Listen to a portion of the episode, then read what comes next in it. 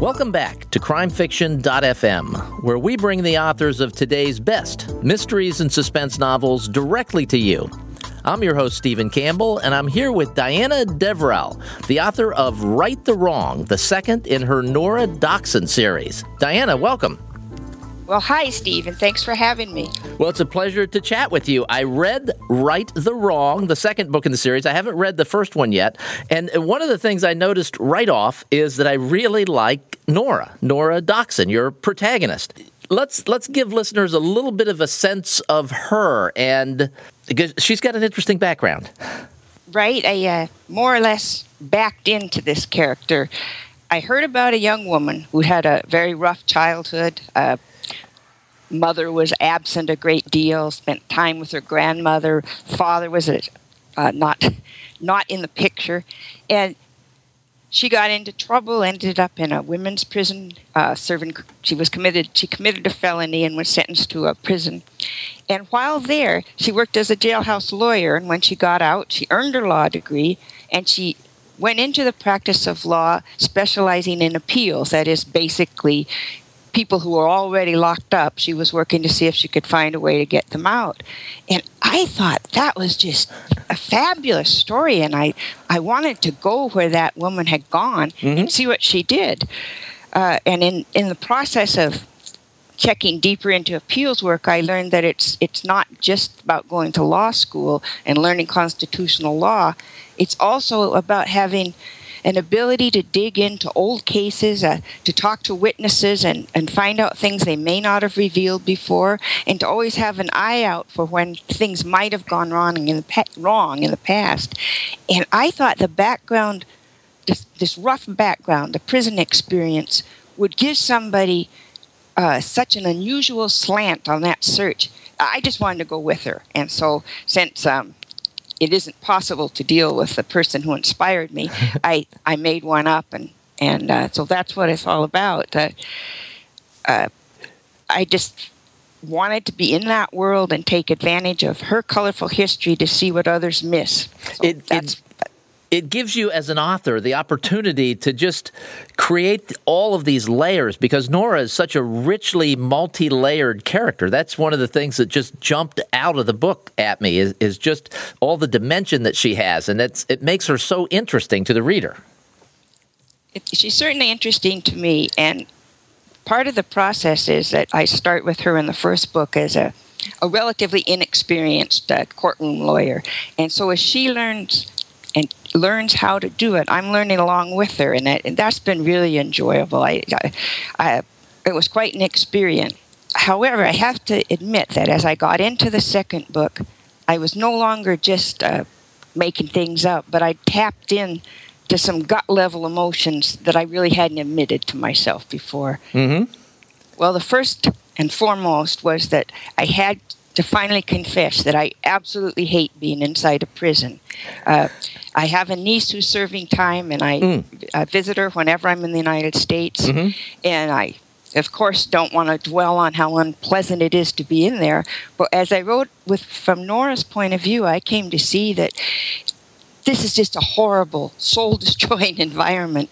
And even in the visitor's room, it feels oppressive and awful. And it helped me understand why Nora would commit herself to helping people who might not belong there get out. And it's uh, what became what was just an interesting writing project has really become a novel of the heart.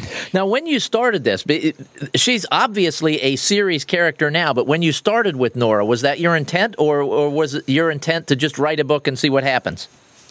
I started out just the the challenge for me was that uh, I'm a thriller writer, or mm-hmm. at least I was in the past, and a, an appeals case can take 30 years before you get results, and it's very hard to imagine that as a thriller. So. The first challenge that I wanted to see if I could overcome before I considered writing further books was whether I could carve out just a portion of time, a month or so, that was the heart of the case and that included most of the exciting elements. And once I was halfway through the first book, I, I knew there were more books here because Nora just couldn't stop with this. She was learning so much, she would have to go on.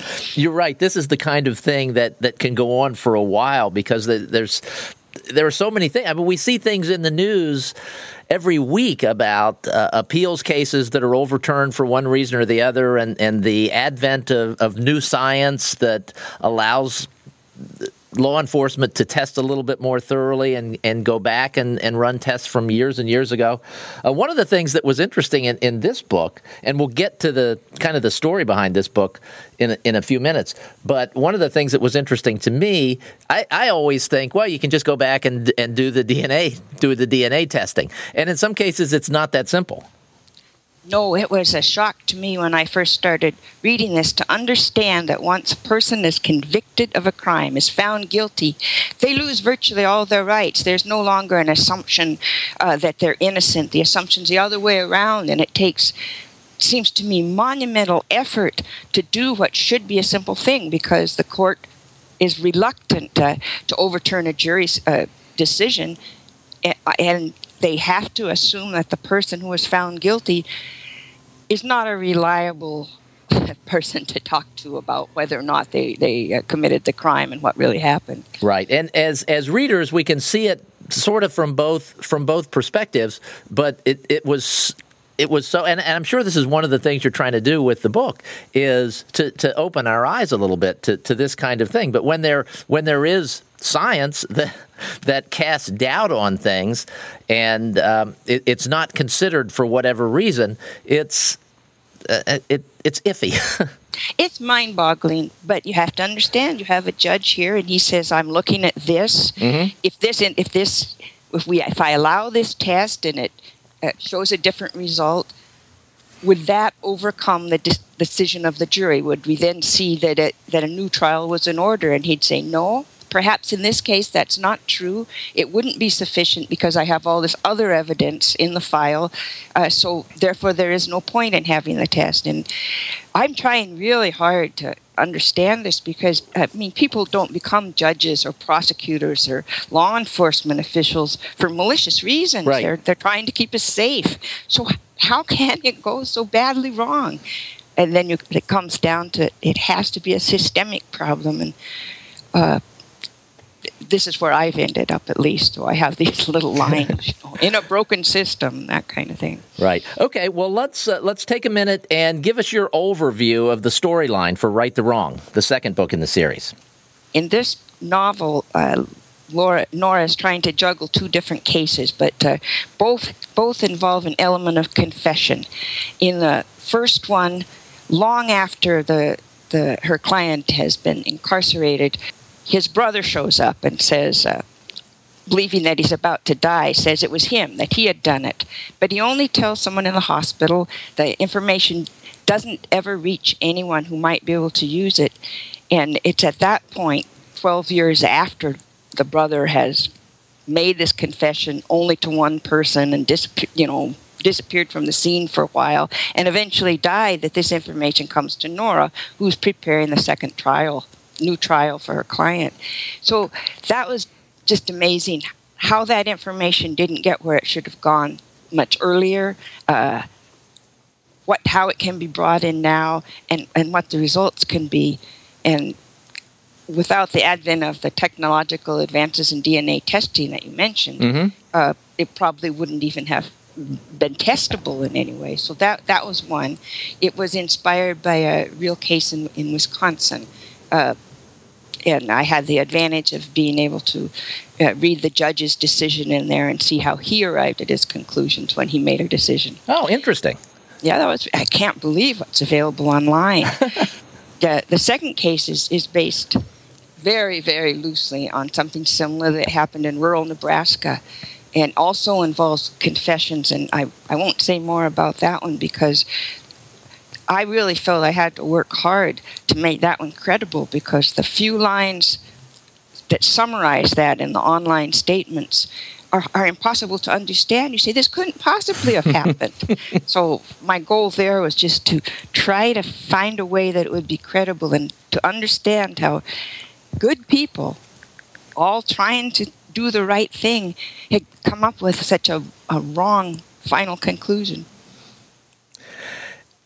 and the books are set in Spokane, Washington. And it, something that's particularly interesting to me, I happen to know where you live before I read the book. And so I was surprised at the setting. And so then I had to dig into your background a little bit more to try and understand it. You, you set the books in Washington. You lived for years in Oregon, right? Right. And now you live in some unpronounceable to me city in Norway or Denmark. Well, actually, in Denmark. Yeah, I'm, yeah, let I me let me try. rural Let me see if I can get it. Jordlus Finn Denmark. Well, that's very nice. It would be closer if you had said Jorlus Fune, Denmark, but uh, trust me, Danes don't find my accent uh, justice does justice to it. All right, say it again slowly.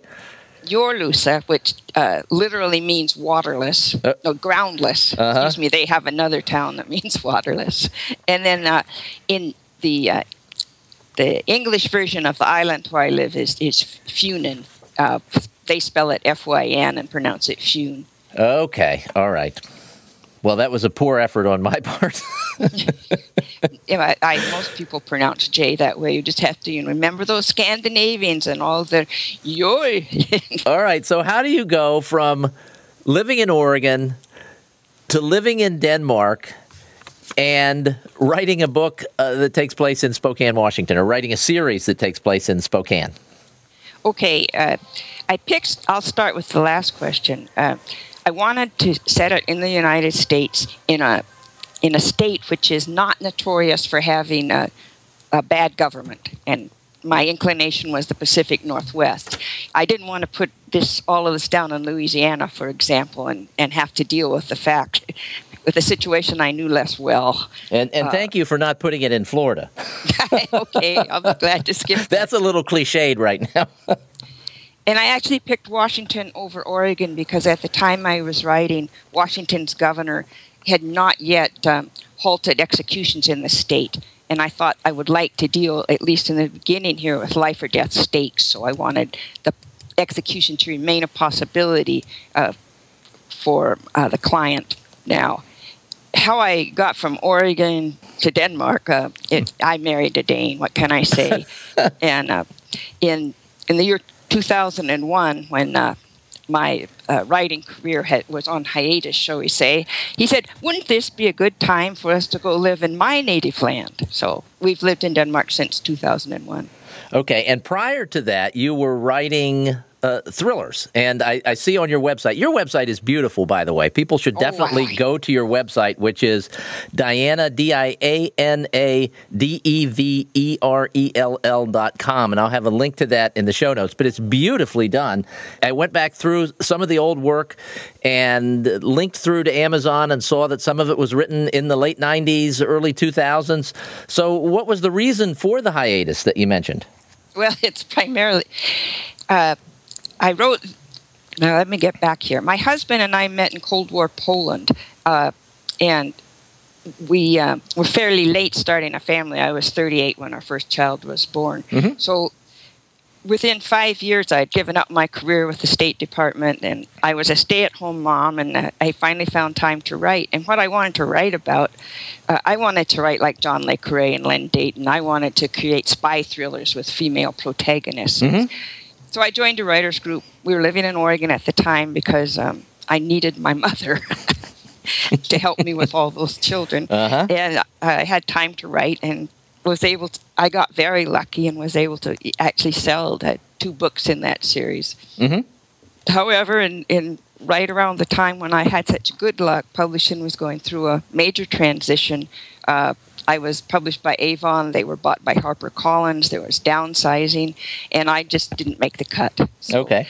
Uh, for the next several years, I could sell, I could only sell my short stories. So that was as easy to do from Denmark as from Oregon. So I agreed to the move.